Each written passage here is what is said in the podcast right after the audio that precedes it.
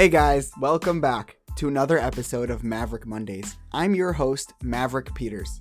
It is my intention to change your Mondays, to change your week, and to change your life. One episode, one Monday at a time, here on the Maverick Mondays podcast. I've had the incredible opportunity to sit down with some pretty fantastic people.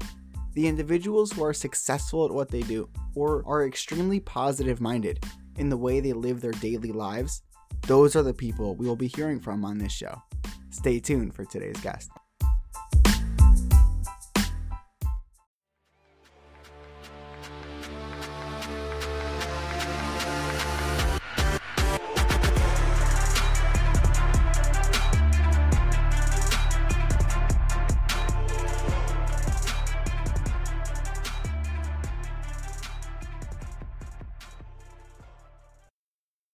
Our guest today on the Maverick Mondays podcast is motivational speaker, keynote speaker Rocky Romanella. Mr. Romanella is the founder and CEO of 360 Management Services, a business that essentially helps other businesses find success. He is the author of the Five Star Book and Tighten the Lug Nuts. Rocky has actually been featured on a handful of other podcasts, including Build Your Network with Travis uh, Chappell, leveraging thought leadership with Peter Winick, and Burn It Up with Chris, with Chris Burns. And now, all the way from Allentown, New Jersey, Rocky is featured on our very own Maverick Mondays podcast with Maverick Peters. Rocky, welcome. Thank you so much. Well, Maverick, it's a pleasure to be here, and thank you for that warm introduction. For someone who doesn't exactly know what you do, how would you uh, explain or describe what it is that you do? I think the first step is is we kind of talk a little bit about who who are you, what do you stand for as an organization, and what are you trying to accomplish as an organization. And so for me, that's uh, and then that certainly that can happen as an individual as well. You know, who are you as an individual? What do you stand for? What are the things you're trying to accomplish, and what are the things that you won't compromise as an individual? So if it's an individual coaching session, we would start there. If it's a business, it's really similar. And so we we we try to help people kind of come to that aha moment on who are they, what do they stand for, what are the things they won't compromise, and what are the things they're trying to accomplish. What are some What are some techniques that you use for that? Like how how would you how would you help a person find out you know who he is or what he should be doing, how he should be progressing? Well, I think the first thing you do is ask some very good leading questions that allow the individual to talk about themselves. I mean, most people are not comfortable about talking about themselves. I mean, yeah, of course, you know, put aside those individuals that love to love to hear themselves talk. Put them on the side for a second. You know, most people just, you know, will either show you their business or they'll talk about their business. And once you find that spot where they're more comfortable, if it's a if it's a business you're trying to help them work with, sometimes if it's a person's not comfortable talking about their business, you may say to them, "Hey, you know, Maverick, let's go take a look at your business. Show me what you do. Show me how you do it." And then that's when you really see them start to blossom and shine when they start to talk about their business and they show you the things that they do. If someone really is comfortable talking about their business, then you ask them leading questions. Hey, how did it start? You know, tell me what you're most excited about. Tell me what keeps you up awake at night. And and some of those questions work obviously when you're talking about coaching and mentoring.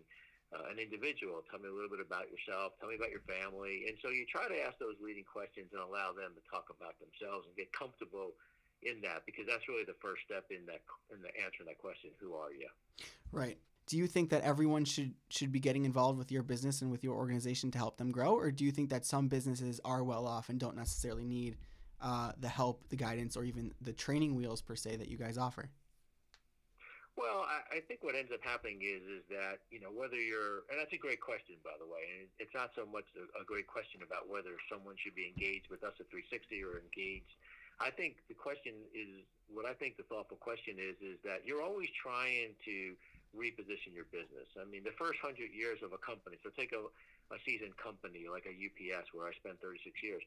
The first hundred years doesn't guarantee you the second hundred years, and you think there's there's so many companies out there that are such you know great examples of that. Well, I'll give you the two quick ones. I mean, you're probably too young, but but Woolworths at one time was you know known as the five and dime, and, and on their 105 year, six year anniversary, when they closed Woolworths, someone you know they asked the CEO why is there no longer a Woolworths. He said, well, no one really buys from a five and dime. Well, if you think about it today, can there be another Dollar Tree, Dollar Store, or under five Dollar General store out there? So clearly, wasn't that people weren't interested in five and dimes; it's that they had lost their way. And of course, there was the Sears Sears catalog, Sears and Roebuck. Sears such was the largest retailer at one time, and today is a shell of their former self. And 178 year anniversary, they stopped doing the Sears catalog. And when asked why, the CEO said, "Well, you know, no one really." You know, buys from Sears catalog. No one buys from catalogs anymore. And I ask you this: Can you get another catalog in your mail? And and by the way, who is Sears today? It's Amazon. So so in a in a, a company that's uh, a strong company that's been around a long time, there's no guarantee that you'll be there forever. And so it's how do you adjust? How do you change? So companies like myself and people like me who like to sit and kind of probe a little bit and discuss and try to do what are the what if scenarios are always good for seasoned companies because it maybe helps you move past that, you know, static position you're in now and, and how do we change? What do we look like in three to five years? From a small business perspective, if you think about it, we're good for small businesses because if you think about the strength of a small business owner, small business owner, no one knows their business better than they do. No one's more committed than they are. They know their business. That's their strength. What's their What's their weakness, Maverick? Well, they know their business. Nobody knows it better than they do. They know how to run their business, and so sometimes they're so involved in the day to day, they're so tactical that every they, they lose sight of the fact that as a small business owner, you have to take that step back and understand what are we going to look like in the next three months, six months, eighteen months. So I think, regardless of your size or your or your tenure or, or the amount of years you've been around, you're always looking to redefine yourself and try to get an understanding of where the puck is going, not to where the puck has been. Absolutely, and uh, on a on a more personal level, what has to happen in your life, in your uh, business career, in the next five years for you to feel happy with your success? We'll we'll kind of we'll kind of turn kind of turn the table on you for a second. Yeah, well, thank you there, thank you. So I think it, for me, it's always about this concept of legacy. Do you leave things a little better than you found them, or people better because of their time with you, or you know, are your customers better because of their interaction with your business? And so for me, it's always about this concept of legacy. Am I always trying to make things a little bit better? Am I helpful in the things I'm doing? Uh, at this point in my life and career, after 40 years of business, and 36 at UPS, and uh, over three years as a CEO of a telecom company that we sold and is doing very well today. For me, it's about this: are things a little bit better? And so, for me, five years from now, you know, through my keynote speaking or training or some of the consulting we do, are things a little bit better? Was I able to make someone else's life a little better or make their company a little bit better? So that would be it for me. And so that, so it's this concept of legacy. Do you leave things a little better than you found them? And and so for that's that's sort of my you know kind of vision and a thing that I always try to do to keep myself fresh and to keep me always motivated. So 40 years in business, how have things changed since day one? Well, think about it. When I first started at UPS, I was a part timer on loaded trailers and became a UPS driver. And in those days, I was on paper. And uh, you know, to me, my biggest problem was if it rained, is the paper going to get wet, and is the carbon paper going to work? And so today, it's all handheld devices. So I think technology has been a huge impact on business. I think the thing that people always, I always believe, and I think people have to believe, that ultimately you can have the greatest technology, you can have the best equipment, but ultimately it's always about your people. It's your ability to, to take to understand the people in your care. And I never say people work for me, the people in my care. So the people in your care, they understand what role they play, they understand what you're trying to accomplish as a company. And so it's always going to get down to people. People are still the most important asset in any organization. And so while technology is great, and as I gave you that example, I'm delivering on paper, and today it's all handheld devices, and the devices are getting smaller, and they and they're online and, and the information is, you know, transmitted so quickly. Ultimately, though, it's a well-trained driver who, you know, service provider who clearly understands his or her role and executes the brand on behalf of your company. So it's still always about people. So would you say that the success of 40 years in business, would you say that that comes from building your network and your connections with people? I think it's your ability to work with people. Um, you know, networking and those things are all good, but at the end of the day, it's your ability to interact with people. It's your ability to understand, you know, you know what what's going on in each of the people in your carer's life, and you're trying to, you know, be that good leader. And so it really comes down to, are you are you a leader? Do you lead people? Do you motivate them, or are you just a, you know, or or do you view the people in your care as hired hands? Are you trying to help them get to that next point? And, and, and everyone's at a different stage, right? So I tell people all the time, and I wrote my book, Tighten the Lug Nuts, it's about leadership. For me, we're all leaders at one time or another. Uh, I think sometimes people get hung up with titles. It's you know, if you're unless you have a title of CEO or general manager or manager, oh, I'm not a leader. Well, no, individual contributors are leaders. It's the way they do their job. It's the way they interact with other people. It's the way they mentor other people just by the way they do their job. So to me, we're all leaders at one time or another. And so I think it's the ability to work with others. It's the ability to get along with people. And I think for a leader, it's the ability to understand it's never about you as the leader. It's always about your people. So, speaking of a leader, how do you know if if if what you're saying is true? If everyone at one point or another is a leader in some facet, how how do you know when when it's your time? How do you know when you're leading, and how can you maximize that that opportunity? Well, let me give you a quick example, if that's okay, Maverick. Yeah. So my example to you would be uh, if I was giving a keynote speech today, and we had three or four hundred people in the audience, and I asked everyone in the audience, "Hey, so who is your state representative, or who's your local head of the board of ed, or you know some some local you know person?" Uh, no one could answer. Most people couldn't answer that question. But if I asked the question to the group, "Hey, who's that teacher who made a difference in your life?" Everybody stops, tilts their head. Oh, Miss So and So, fifth grade. Mister So and So, sixth grade so everyone has that teacher who made who has made a difference in your life. And if you think about my concept of leadership, which is leaving a legacy, making a difference, leaving things a little better than you found them. By that extension, every teacher is a leader then. Right. And so it's so your time is the, the, the job that you're doing, the position that you're in, the situation that you're in. You know, how are you handling yourself? If you're that individual contributor, are you doing it to the best of your ability?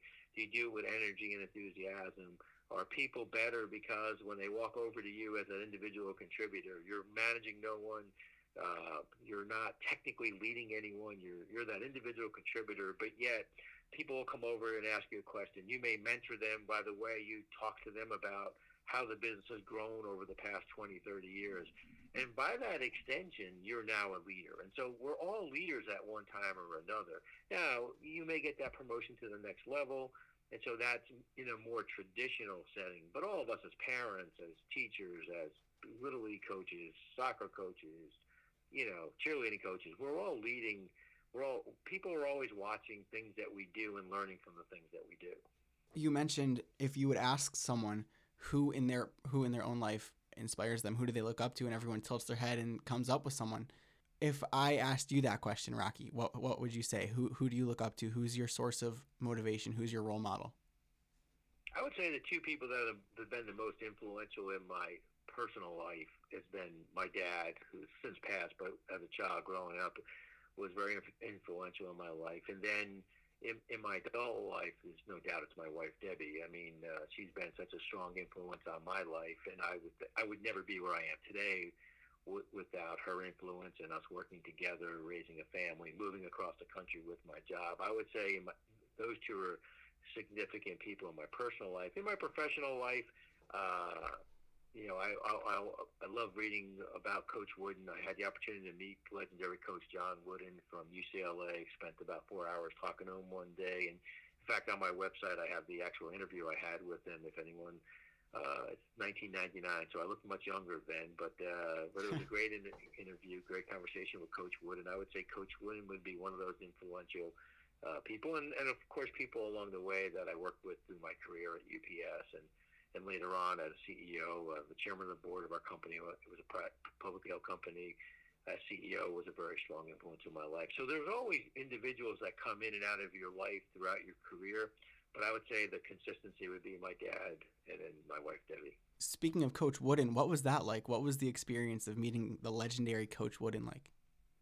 Oh, that was amazing. That was uh, such a oh, awesome, such a humble man. Such a, a and I when I spoke to him, he was probably 89 at the time, and was just so articulate. We had a great conversation, and uh, you know, I was, I was uh, and it was just to show you how humble he was. Uh, at that time, I was a member of a you know, I was a senior leader at UPS, and every year we had our management conference, which was about two, just a little over 200 of the most senior UPS leaders, and each of us would get an assignment depending on your year and what you were doing. And so mine was with a few other UPSers to talk about leadership and to talk a little bit, you know, about role models. And, and, and so I reached out for Coach Wood, and I just called the UCLA athletic department and said, "Hey, I saw Coach Wooden speak uh, at the Anaheim Pond at the time. It's since changed names already, but anyway, so I, I I just said, "Hey, I'd love to talk to Coach Wooden." Got the assistant athletic director. He said, "Hey, I think he'd like, you know, I'm sure he would talk to you." So he gave, gave me his phone number. Said to me, "Hey, can you get a chance? Send him a note and then call him." So sure enough, I sent him a nice note. Next day, I UPS it to him, and then uh, tell him what the conference is about, and you know, would love, love him to speak at it. Uh, waited a week or two, called him, got his answering machine as, as the athletic director told me what happened, and left him a message. And he would call me back. He said, "Well, a couple more weeks went by. I hadn't heard from a Maverick. I'm thinking, wow, this is getting close to the deadline." So I called him one more time, and of course, Coach Wooden had this pyramid of success. So I said, "You know, Coach Rocky Romanella." I sent you a message. Love to talk to you. And I went through some of the building blocks of the pyramid of success. I said, look, I got all the hard work, enthusiasm, competitive greatness, you know, all those building blocks. I said, but I really need your help. I got four kids. I'd love to talk to you, you know. right. Sure enough, an hour hour later, phone rings, and my daughter Jimmy says to me, "Hey, Dad, some guy just called you, Coach Wooden." I'm like, "Oh, oh!" I pull over. It was 1999, so you pull over. You know, those. I think we had the phone that was in the big bag at the time. You know, plug right. into a cigarette lighter. But anyway, the long story short, he said, "Come on, why don't you come visit me?" So I actually spent four hours with him in his condo in Westwood. He was uh, just great. We had some great stories, and. uh just a gentleman. And, and the thing that I was most impressed about with Coach Wooden, it was never about him. You could never get him to talk about himself. He would always find a way to talk about one of the players or talk about some other coaches, talk about some of his students. He was a teacher before he was a coach.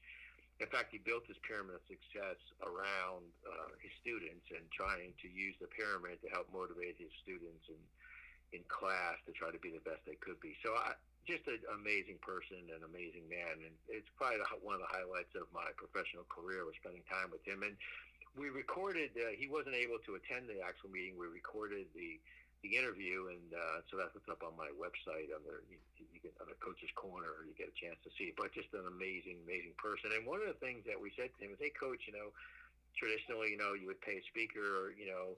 Well, you know, whatever your fee is, and he said, no, no fee. You asked me for some help, and I don't mind helping you at all. And I said, no, coach, we're, we're okay with that. He goes, no, no, no, really.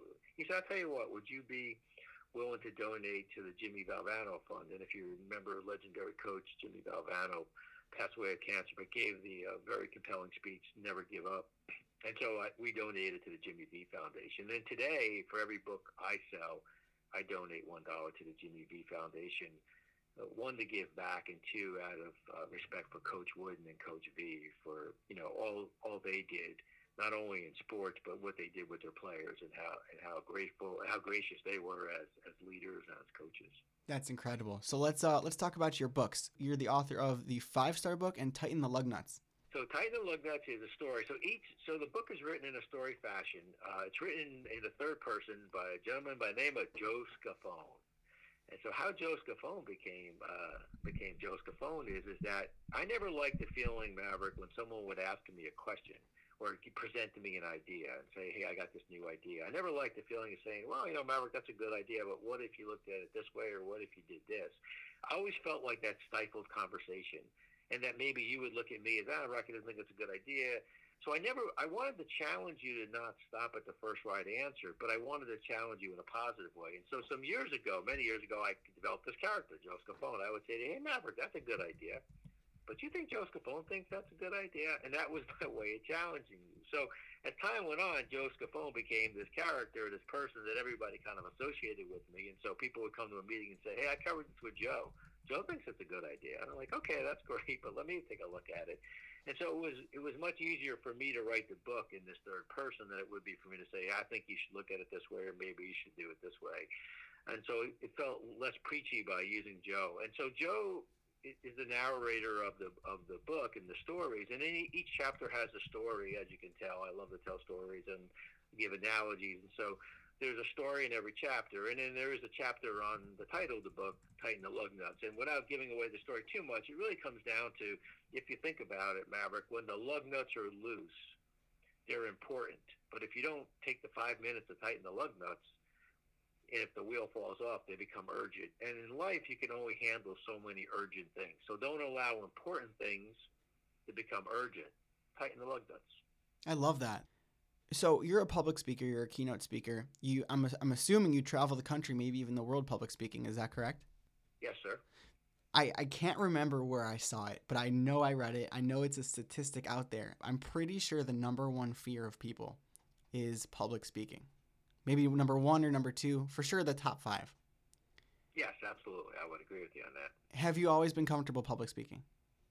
No, absolutely not. I mean, in fact, I'm the last person. Any of the guys I went to, people I went to high school would say would be a public speaker. In fact, when I was in sixth grade, and I was in the the Christmas play. I just wanted to be the baby Jesus. Lay me in swaddling clothes, wrap me in a manger. I don't want to say a word. I ended up being the shepherd pointing at the star. I wanted no public speaking. So Rocky, how'd you get uh, here? What, no, so for me, when, as I started to progress through UPS and grow and develop inside of UPS, I realized that if I was going to be a successful leader, communication was such an important part. The ability to communicate was such an important part of, of being a a good leader. And so there's there's one-on-one communication, which I'm much more comfortable with, and then there's of course communication in a group setting, whether it's a keynote or a larger group. And so I I looked at it if I was going to be successful, I had to work on this this skill of being a public speaker.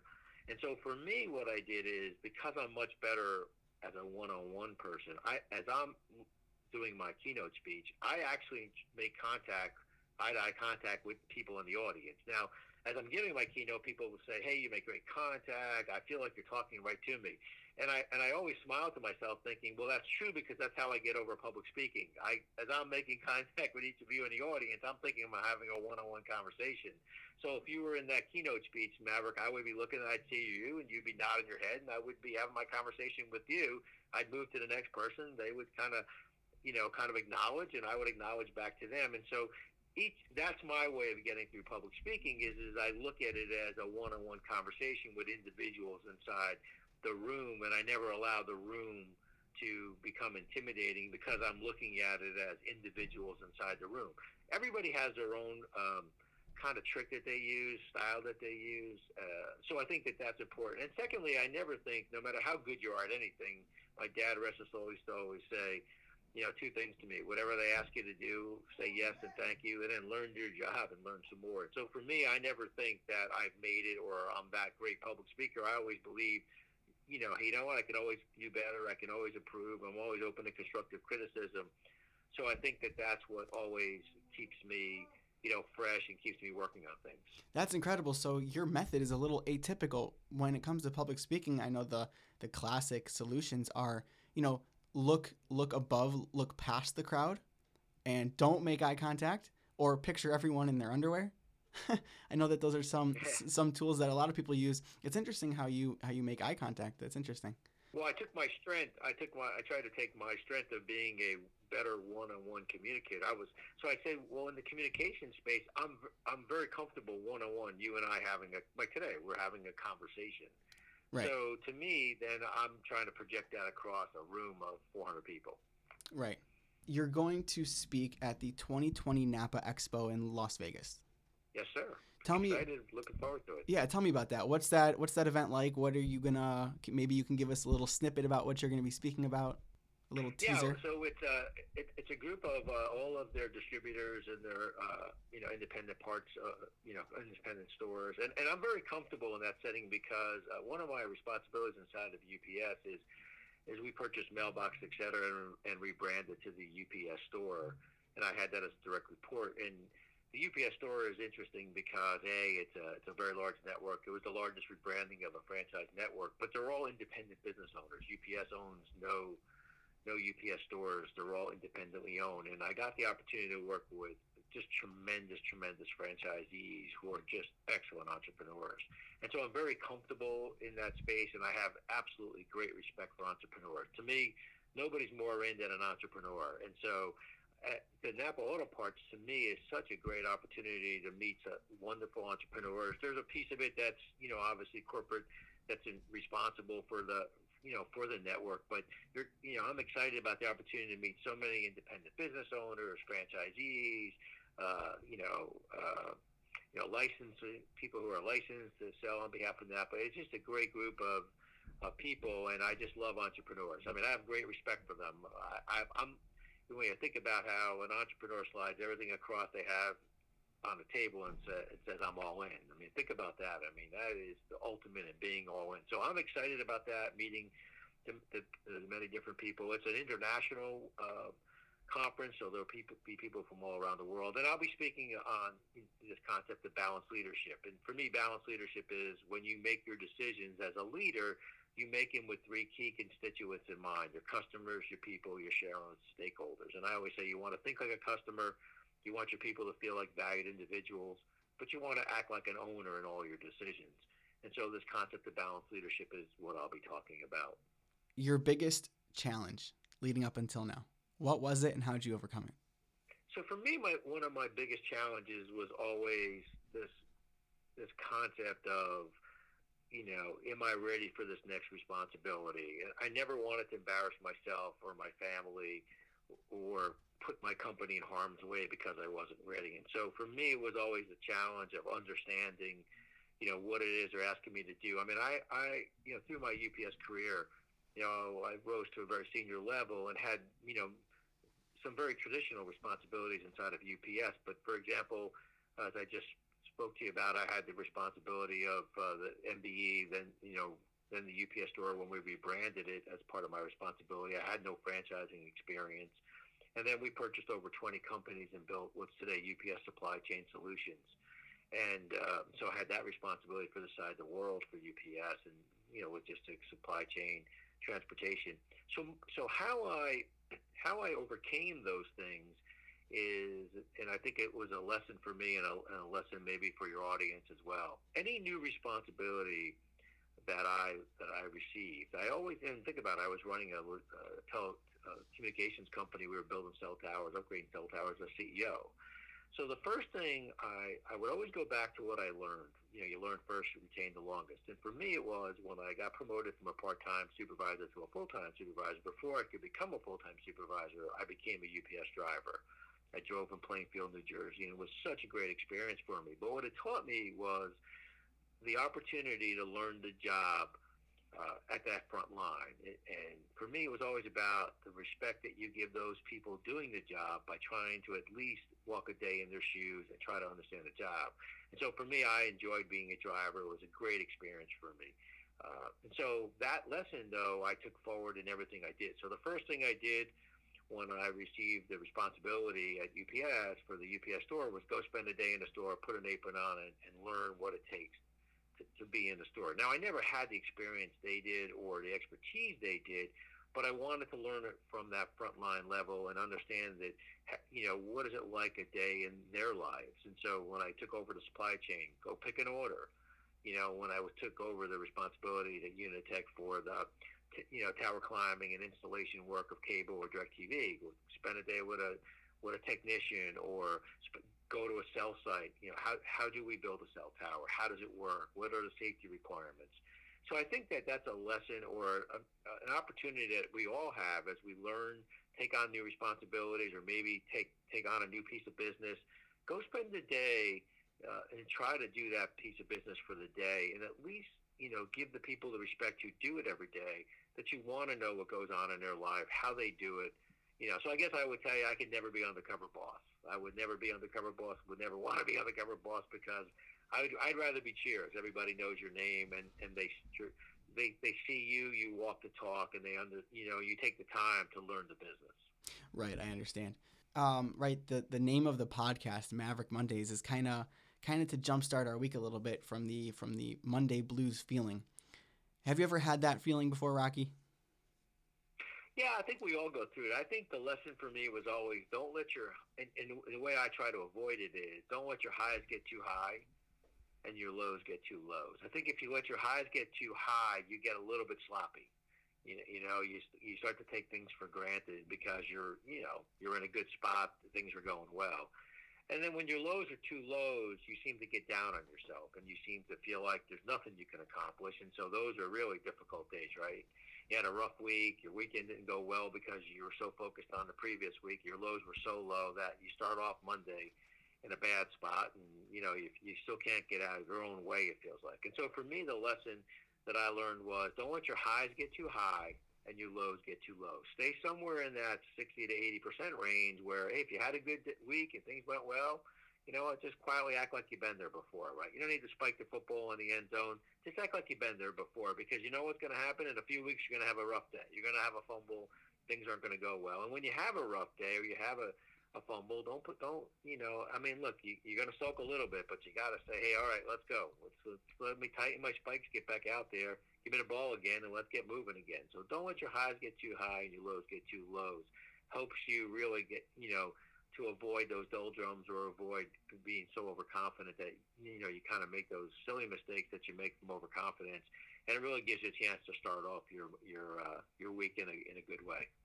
Rocky, I love that, and I hate to do this, um, but we gotta we gotta cut it here. Please leave our audience with one one or two little nuggets of inspiration. If this was your microphone, if this was you know the mic to a PA system of the world, and you had to offer one piece of advice to everyone, what would that be?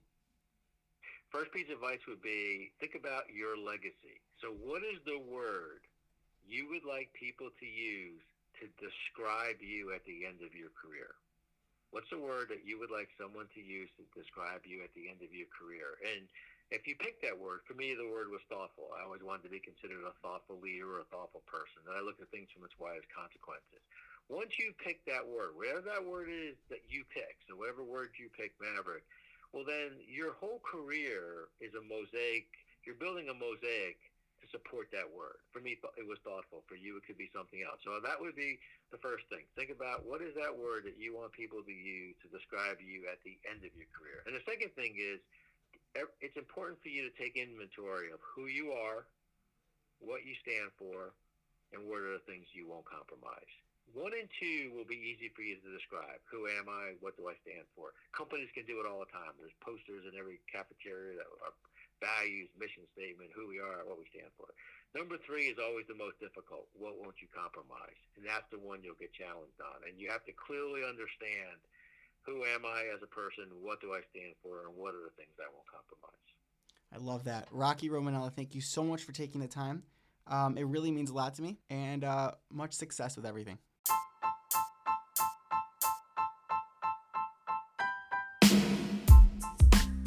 Here are some great takeaways from this episode. 1. When dealing with people, a very tried and true method of connecting on a deeper level is ask and be interested in them. See what they need, see what they want. 2. Break down your big fears into small ones and tackle the small ones. Instead of speaking to hundreds of people, Rocky himself looks at them as though he's speaking to them one on one. 3. Become interested in other aspects of the business or of the project See how all the parts work. 4. Stay balanced between highs and lows to maintain a proper level of motivation from day to day or week to week. Don't let your highs get too high and don't let your lows get too low. 5.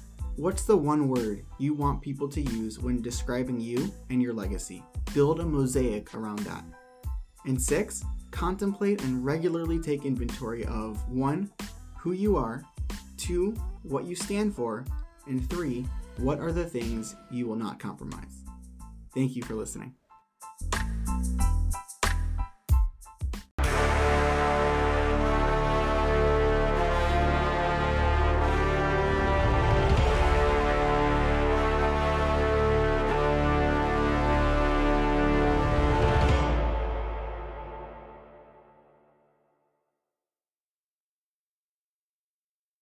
Hey, real quick, before you go, if you happen to be listening to this episode on an iPhone or Apple product, please be sure to leave a kind review on iTunes or the Apple Podcast app.